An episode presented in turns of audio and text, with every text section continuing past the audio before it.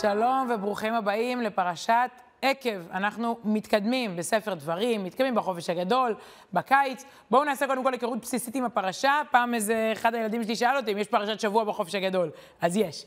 בואו uh, נכיר אותה קודם כל. פרשת עקב היא השלישית בספר דברים, אנחנו כבר בספר האחרון בתורה, בשבוע השלישי, ובקיצור, עוד מעט החגים מגיעים. אה, שמחת תורה, שנה חדשה. הפרשה היא המשך, המשך הנאום הגדול של משה רבנו לפני פטירתו, אם תרצו, הצוואה, הדברים הכי חשובים שיש לו לומר לנו. מה יש בה בפרשה הזו? דברים מאוד גדולים, יסודיים. חלק מקריאת שמע מופיע בה, הפרשה השנייה בקריאת שמע, הסקירה של חטא העגל, חטא היסטורי. ברכת המזון, תמצאו בפרשה את הציווי עליה, שבעת המינים המפורסמים של הארץ הטובה הזו, ועוד ועוד. ושימו לב, יש גם הפטרה. אחרי הקריאה בתורה קוראים הפטרה, וזוהי הפטרה של נחמה. אנחנו בשבתות, אחרי תשעה באב, שבע שבתות של דברי נחמה מאוד יפים ומעודדים. אז אנחנו רגע אה, ננסה לחבר את הפרשה לחופש הגדול. לא שמשה רבנו נתן לנו עצות לאוגוסט, כן? טיפים לאוגוסט, אבל בכל זאת אפשר לקבל ממנה כלים, בעיקר לעבודה של כולנו בתקופה הזו, בארץ, בחו"ל, בכל הרכב משפחתי שהוא. אה, זה כן זמן של ככה, אה, של, של קיץ. אז קודם כל, משה רבנו מדבר איתנו, וצריך לזכור, הוא מדבר לפני הכניסה לארץ, הוא בעצם נותן טיפים איך לחיות פה. אז קודם כל הוא אומר לא לצאת מהמסגרת, ולא לשכוח את העיקר. אתה בחופש, אבל חופש ממה? חופש מלהיות בן אדם? חופש מלהיות בן, או אח, או אבא? ספר דברים כולו עוסק במלחמה נגד השכחה. אנחנו בעצם בקרב, נגד התחוש, התכונה הזאת שהיא כל כך אנושית, לשכוח, או לשכוח את העיקר, להתמקד בטפל. וכשיוצאים מהשגרה, חופשה, אנחנו יכולים ככה לשכוח את, ה, את העיקר, את הערכים שלנו, כן? זה שאנחנו בחופש מבית הספר לא אומר שאנחנו בחופש מהכל, ממי שאנחנו. ולכן שימו לב, כמות הפעמים שמשה רבנו מדבר על זיכרון ושכחה היא מדהימה. זכור תזכור את אשר עשה לך, עשה השם אלוקיך לפרעה ולכל מצרים. אל תשכח. וזכרת את כל הדרך אשר הוליכך השם אלוקיך 40 שנה במדבר, אל תשכח את המסע. הישמר לך, פן תשכח. רוצים עוד? הכל בפרשה. וזכרת את השם אלוקיך. וגם מה יהיה? והיה אם שכוח תשכח את השם אלוקיך. ובעוד הקשר, זכור, אל תשכח. בקיצור, צריך לזכור, אסור לשכוח. את מה? את הסיפור הגדול שלנו, את העבר, את ההווה, את העתיד. גם ביולי-אוגוסט, גם בחופש, איפה שלא נמצאים, יש איזה עוגן שמוביל אותנו כעם, כפרטים. משה רבנו מבקש שיציאת מצרים תמשיך ללוות אותנו, אבל בואו, גם כמשפחה, יש לנו את הערכים, את הגבולות, אז אה, אצל אחד זה בשעות שינה, אצל אחד זה בהגבלות על מסכים, גם בשיא החום הערכים לא, לא נמסים, הם עדיין הם אה, מנחים, ואל תיתן למציאות שהיא שוחקת ומאתגרת לטשטש אותם לגמרי. אנחנו בקרב נגד השכחה.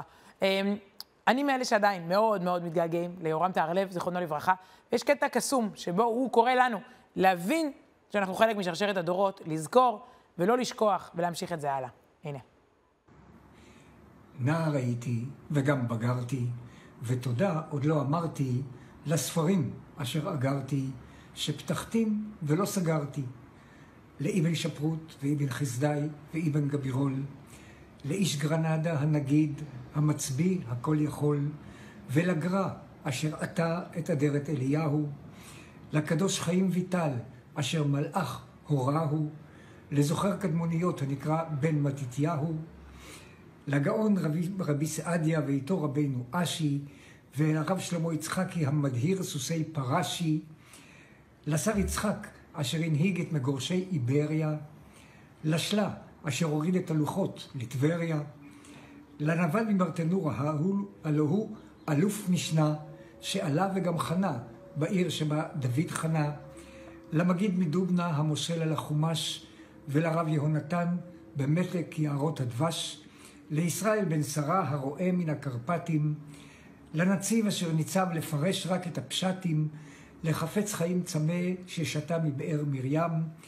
ולנשר הגדול בשמנו, הרמב"ם, שקשה להבדילו מבן נחמן הרמב"ן, לרבנו בחיי שפקד על הלבבות, וקרבנו מחדש אל שוכן הערבות, ליונה אשר פתחה לנו את שער התשובה, בו יבואו ברינה אצילי המרכבה, הלוי שואל ציון פותר חידת הכוזרי, ואשכנזי שבצפת קרא רבץ לו כארי, וקורדוברו בן עירו שנכנס אל הפרדס בלי לחשוש מעין הרע, בלי לחשוש, בלי לרעוד ולהסס, ולגם יין רימונים בחברת הפייטנים על קבץ ואל נג'ארה, ויחדיו שתו מי קודש מאותה הג'ארה, לרבנו יוסף קארו, שפתח להם שולחן, ופמליה של יא ריבון, את לך דודי אז שרה.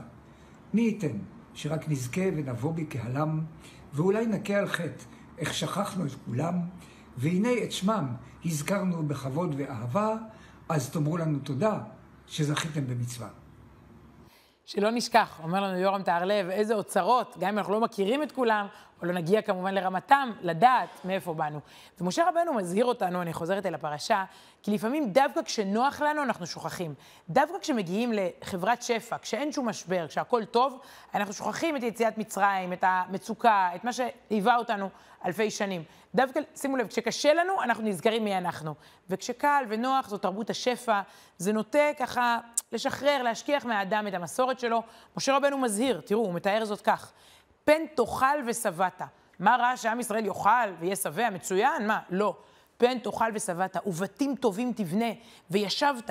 ואז יהיה לך הרבה בקר וצאן, כן? הם ירבון, וכסף וזהב ירבה לך, וכל אשר לך ירבה. כל מה שיש לך, יהיה לך הרבה. ההרבה הזה הוא מסוכן, כי אז מה? רם לבבך, ושכחת. הנה המילה המפחידה הזאת, ושכחת. את השם אלוקיך מוציאך מארץ מצרים בית עבדים. אתה שוכח את זה שהיית בבית עבדים. עוני זה אתגר, אבל עושר זה גם כן אתגר. מחסור זה קשה, גם שפע זה קשה. זאת אזהרה שמלווה אותנו אלפי שנים, בטח במדינה הנהדרת שאנחנו בונים ביחד. לא לשכוח מרוב שנוח לנו, לא לחשוב שזה מובן מאליו, אז גם אפשר ככה קצת אה, לשחק עם זה. זה לא מובן מאליו. אוקיי, אז הדיבור הראשון החשוב פה הוא לזכור, לא לשכוח. בואו נמשיך, ושוב, זה קשור לחופש ולאוגוסט. אנחנו כבר עם נושא האוכל. חוזר בפרשה המון. זה לא תוכנית בישול, יש הרבה כאלה, זה לא תוכנית בישול, אבל שימו לב לנקודת האוכל, היחס לאוכל, או אפשר להגיד היחס לחומריות, המזון. המזון זה דבר שחוזר המון בספר דברים. משה רבנו מזהיר אותנו, הוא אומר, יהיה אוכל. אה, עד, עד עכשיו אכלתם מן, הלכתם במדבר, קיבלתם לחם מן השמיים, האוכל הפלאי הזה, המן. עכשיו צריך להתחיל לעבוד ולאכול, להתעסק באוכל. כי לא על הלחם לבדו יחיה האדם. פסוק מפורסם, זה מופיע בפרשה. העם צריך להתחיל להתפרנס, ולזרוע, ולקצור, ולהביא לחם הביתה, מה שנקרא. משה רבנו מזכיר לנו שיש עוד רבדים, לא רק מזון, לא רק כסף. אתם בטח מכירים את פירמידת הצרכים של מאסלו, היהודי שהיה בן של מהגרים מאירופה, הוא היה בן בכור לשבעה אחים בברוקלין, והוא היה פסיכולוג חברתי מוביל, כן? פירמידת מאסלו אומרת שיש לנו צרכים. הצורך הבסיסי הוא באמת הלחם, חמצן, מזון, מים. אבל משה רבנו מזכיר לא על זה לבדו, פירמידת הצרכים של משה רבנו.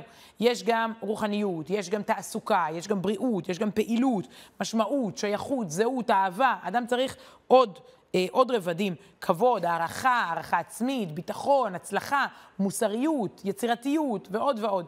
מימוש עצמי, לא על הלחם לבדו יחיה האדם, זה, זה מה שנקרא, זה קריטי, זה הכרחי, אבל זה לא מספיק. הנפש רוצה יותר. משה אומר לנו, משה רבנו, אל תשתעבדו ללחם, ת, תזכרו שיש לכם עוד צרכים, תבנו חברה בל... שיש בה לחם, אבל היא, היא שואפת ליותר. ויש בפרשה עוד התייחסות מאוד מאוד מפורסמת ללחם, היא משפיעה עלינו עד היום. ההתייחסות הזאת לאוכל, שימו לב, ואכלת, מצוין, תאכל. ושבעת, קודם כל תדע לסבוע, גם בתרבות העוד וה, והלבלוס. שבעת, תדע מתי די, תדע שאתה שבע. ואז מה? ברכת. ברכת את השם אלוקיך על הארץ הטובה אשר נתן לך. זה הציווי המפורש מהתורה על ברכת המזון, זו ברכה מהתורה עצמה. חז"ל לומדים את כל ההלכות של ברכת המזון. אה, כשאוכלים לחם, מברכים לפני המוציא לחם מן הארץ, ואחרי את ברכת המזון, טקסט ארוך שיש בו הרבה מאוד, אה, הייתי אומרת, אה, ממש סיפור היסטורי. אה, אני זוכרת שפעם ראשונה נתנו לי לברך ברכת המזון, זה אירוע, זה, זה, זה, זה, זה טקסט. אז יש פה איזה ניסיון לחבר את הרעב שהוא מאוד פיזי בבטן, למשהו שהוא נצחי, שהוא רוחני, וזאת נקודה מעניינת. אתה גם, יש פה גם הכרת תודה. עבדת קשה, שיהיה פה לחם על השולחן, התפרנסת, ואתה בריא, אתה יכול לאכול, אתה מעכל מזון, זה ממש נס, הרי זה ניתוח, כל מה שאנחנו אוכלים אוכל זה ניתוח בשידור חי, רק לא שמים לב, זה לא כואב. הגוף מעכל, ובתוך ברכת המזון אתה מודה, אתה, גם לאלוקים, גם למארח. השולחן בברכת ברכת האורח, אתה מודה להורים שלך, מה קשור עכשיו ההורים? לבעל, לאישה, לילדים, הכל הכל נכנס פנימה. זה כאילו חינוך נגד כפיות טובה.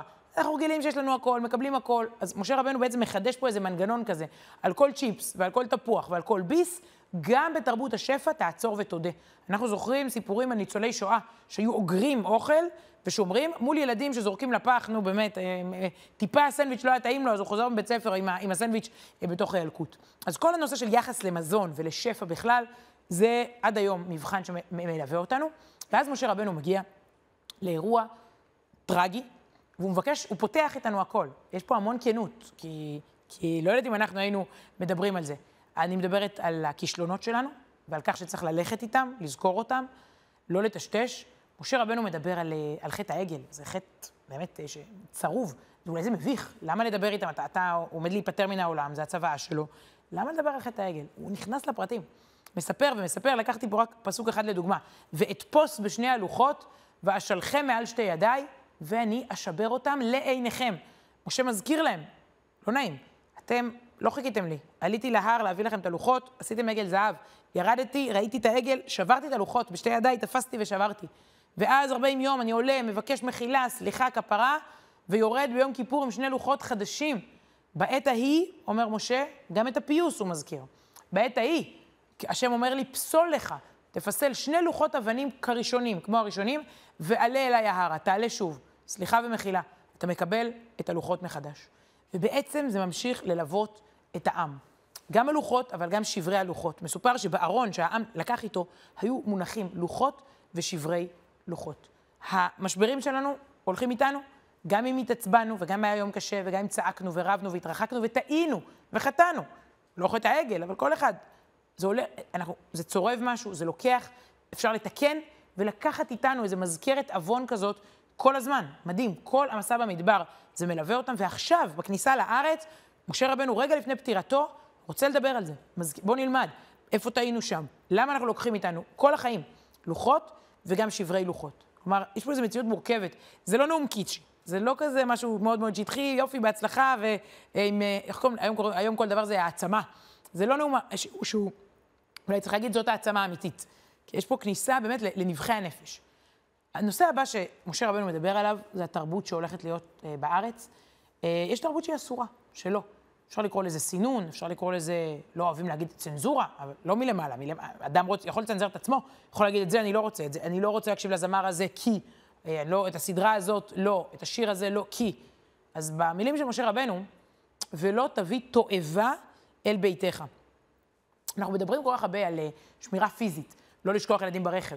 אפשר לשכוח ילדים באייפון, אה, שהילד לא יטבע, הוא יכול לטבוע בטאבלט. כלומר, השמירה היא לא רק פיזית, אלא גם שמירה על, על הנשמה. לא תביא תועבה אל ביתך, במקור זה על עבודה זרה ממש, היה אז בארץ ישראל כל מיני סוגים מוזרים של, של כל מיני, זה היה מאוד שכיח, מאוד מצוי, כל מיני פסלים ואלילים. והפרשנים כמובן לאורך השנים מסבירים מה זה לא להביא תועבה הביתה. יש תרבות שאתה לא מעוניין שתיכנס, של אלימות, של החפצה, של קיצוניות.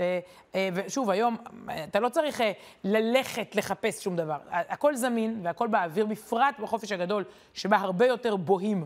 אה, במסכים, ויש פה אחריות, מה נכנס לנשמה של הילד. לפני כמה שבועות, ביישוב אה, תקוע, כל הנהגת ההורים והמורים, ככה הנהגת היישוב, היא אה, חתמה על מסמך שאני יודעת שיש עוד שרוצים לחקות אותו, וכבר מחקים אותו, וזה מצוין, אז לעשות העתק הדבק ליוזמה הזו. הנה העצומה.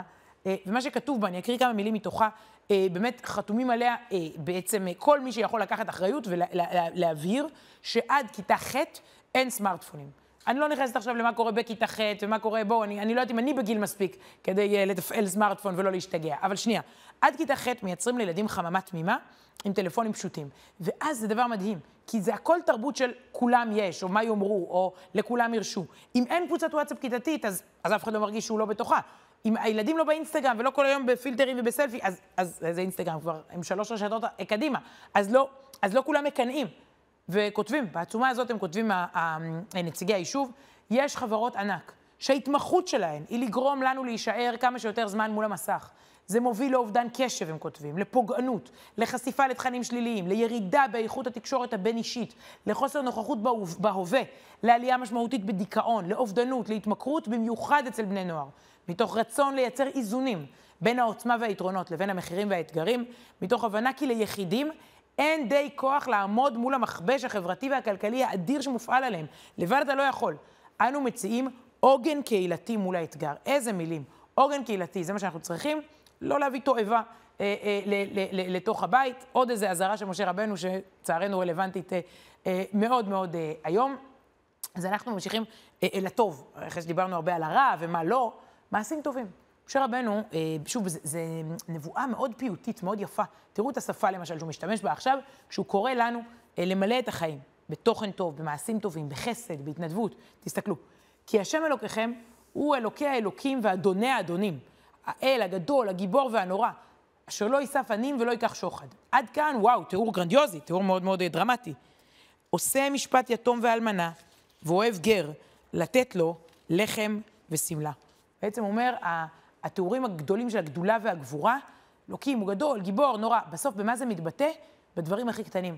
בדאגה ליתום, לאלמנה, לגר, לתת לחם ושמלה. דברים הכי פשוטים, דאגה לחלש, אכפתיות כלפיו. אה, יש פה משהו שהוא, אה, אה, הייתי אומרת, היחס לזולת, היחס למי שפחות אולי מצליח, לראות בו את הטוב. אנחנו רואים שוב ושוב שקבוצת, ככל שאלוקים יותר גדול, הוא יותר מתייחס לקטנים, והפרשנים שם אומרים, ללכת בדרכיו. כלומר, הפסוק הזה קורא לנו להיות כאלה. לשים לב לחלש או למוחלש, למישהו קצת בצד, למצות את הפוטנציאל שלו. בוא נגיד שאם לאלוקים יש סבלנות אליו, אז צריך שגם לנו תהיה. לא מזמן, ראש עיריית באר שבע, רוביק דנילוביץ', דיבר אה, על החינוך שהוא קיבל, ועל איך כמעט פספסו אותו כילד שאולי לא נראה הכי נוצץ, וקצת היה כזה זר, מוזר, אחר, אה, וכמה טוב שלא פספסו אותו. והמסר הזה הוא כמובן גם לכל אחד מאיתנו, לשים לב דווקא למחוזות האלה אה, בסביבה שלנו. הנה. הפסיכומטרי שלי לא הרבה יותר גבוה מהגובה שלי. מתמטיקה שלוש יחידות, אני חוסך מכם את המספר. אני לא גאה בזה. אבל האם למישהו יש את הזכות להגביל לי את החלום? לא, אני לא הסכמתי. כי אני טוב באנשים, אני טוב בלהתחבר אליהם, לרגש אותם ולהתרגש יחד איתם, אבל בזה אין מדד בתעודה. איך מערכת החינוך תדע להכיר תלמיד כמוני, שלא היה אף פעם תלמיד מצטיין, אבל רצה להצליח, ותמיד היה חלק, שותף, מעורב, ויש רבים כאלה, הרבה ילדים וילדות, שאנחנו לא יודעים איך להתקרב ולגעת בהם, ולאתר את נקודת החוזק שלהם. לי יש הרבה מאוד כישלונות, חוויתי הרבה מאוד כישלונות, ויש לי כל כך הרבה חולשות. אבל אני בחולשות שלי לא מתעסק, אני שם אותם בצד. אני מחזק את החוזקות שלי, מחזק עוד יותר ויותר, עד שאני מתעמר כמגדלור בתחומים מסוימים. ובמה שאני פחות טוב, לא בושה, לא פחיתות כבוד, אני מאפשר לאחרות ולאחרים שטובים ממני להוביל ולהשלים אותי. כי החיים הם תמונת פסיפס, הם פאזל. כל אחד מאיתנו מביא את החלק היפה, המיוחד, הצבעוני, הססגוני. לכולם יש מקום, לכולם יש את הזכות לחלום. אנחנו אה, חוזרים אל הפרשה, ואל עוד נקודה שמשה רבנו ככה נותן לנו, צידה לדרך, פרשה עמוסה, הזהרתי מראש. ארץ ישראל. משה רבנו רצה להיכנס לארץ ישראל, הוא לא זכה, אבל הוא מוביל את העם כמעט עד למה שנקרא, הגעת ליעד, הוא לא נכנס בעצמו. מבחוץ הוא מזכיר לנו עד כמה זו מתנה. כי השם אלוקיך, הוא אומר, הוא מזכיר, מביאך אל ארץ טובה. וכאן מגיעים שבעת המינים, עד היום המפורסמים. ארץ חיטה ושעורה, ארץ של גפן ותאנה, ארץ של רימון, ארץ זית, שמן ודבש. אלפי שנים היהודים קוראים בתורה את הפסוקים האלה, אבל הם רואים מהחלון את תימן, או את פרס, או את רוסיה, או את סוריה. אנחנו מסתכלים מהחלון ורואים את זה, בטח בתקופה כזאת של טיולים, של קיץ. רואים בעצם מקרוב את מה שמשה רבנו מדבר עליו. קיבלתי אה, את התמונות הבאות אה, לפני כמה ימים, מעין מסיבת סיום מעניינת של אה, ישיבה תיכונית, קריית ארבע, 23 תלמידים של כיתות י' עד י"ב, מה שאתם רואים כאן אה, אה, מאחוריי, לא פחדו לקחת על עצמם אתגר גדול, אפרופו הארץ הטובה הזו אה, של ארץ, חיטה ושעורה, ובמשך קרוב לשנתיים הם השקיעו 60 ימים מחציתם בזמן לימודים, מחציתם בזמני חופשה, כדי, שימו לב, ללכת את כל ארץ ישראל, את כולה. מאילת, שימו לב, הם צעדו 1,300 קילומטרים, מאילת עד החרמון. היה גשם מקפיא וקור, והייתה שמש קופחת וחמסין, עם ציוד על הגב, הרבה מים, מעט אוכל, טיפסו הרים, ירדו גאיות והגיעו לפני כמה ימים אל החרמון למסיבת סיום מרגשת עם המורים שלהם ועם ההורים שלהם, מה שנקרא אהבה ברגליים, לא לשבת בכיתה וללמוד רק על ארץ ישראל, אלא ללכת אותה, שוב אני חוזרת, 1,300 קילומטר, חילקו את זה ל-60 ימי לימודים, וכל פעם בעצם הלכו עוד קצת, ובעצם יכולים להגיד שהם הלכו, הלכו את כל הארץ. אז אה, גם זה קשר, גם זה קשר אה, אה, אה, יפה, וזה קשור לעונה הזו, שבה מי שנשאר בארץ אה, ודאי אה, מטייל ורואה אותה אה, יותר, אז משה רבנו מזכיר לנו להסתכל על הנקודה הזו. והנקודה האחרונה, היא המילה שחוזרת שוב ושוב בפרשה, אהבה. זה, לא יאומן. תראו, השורש אהב, א', ה', אהבה, חוזר בכל התורה 41 פעמים. בספר דברים, הספר שלנו, 23. בפרשה שלנו, 8. שוב ושוב, זו פרשה של אהבה. אנחנו מצווים לאהוב, לאהוב. הכותרת של הכניסה לארץ זה לחיות מתוך אהבה, להרגיש אהובים ולאהוב אחרים. כי, אה, אני אתן כמה דוגמאות. רק באבותיך חשק השם לאהבה אותם, לדוגמה. או אה, ללכת בכל דרכיו ולאהבה אותו. או אה, והיה אם שמוע תשמעו אל מצוותיי, אשר אנוכי מצווה אתכם היום לאהבה את השם אלוקיכם. ורש"י אומר, משפט מאוד מאוד יפה שלו, עשו מאהבה וסוף הכבוד לבוא. לפעול, אל תרדפו אחרי כבוד במערכות יחסים, תעשו מתוך אהבה, סוף הכבוד לבוא. בטח עכשיו בחופש, לפעמים הורים מרגישים, וואי, וואי, וואי, הוא לא קם ולא עוזר ולא עושה. אה, עשו מאהבה, תפגינו אהבה, אל תתחשבנו, זה לא הזמן להתחשבן, לא בציניות, לא במרמור, אה, לא בשנאה, זו תקופה שיכולה להיות קצת צפופה ודחוסה ועצבנית. לעשות מאהבה, זימה, זרימה בבית, שמחה, זה קוד הכניסה שמשה רבנו נותן לנו לארץ ישראל. אז ניסינו ככה ממבט על לראות כמה נושאים שחוזרים בפרשה. אה, נאחל לכולנו להצליח בהם. דיברנו קודם כל על לזכור ולא לשכוח מה העיקר, לדעת אה, אה, מה, מה העיקר ומה טפל. דיברנו על היחס לאוכל, למזון בחברת השפע. דיברנו על הכישלונות, כל אחד ושברי הלוחות שלו שממשיכים ללוות אותנו. דיברנו על סינון והגבלה של תכנים, על אחריות כלפי מה שצורכים אה, ונכנס לנשמה. דיברנו על חסד ועל אה, מעשים טובים ועל פעילות ולראות את הזולת, גם את החלש. דיברנו על ארץ ישראל היפה, ולסיום, על אהבה. המשך חופש נעים ושמח. שבת שלום ולהתראות בשבוע הבא.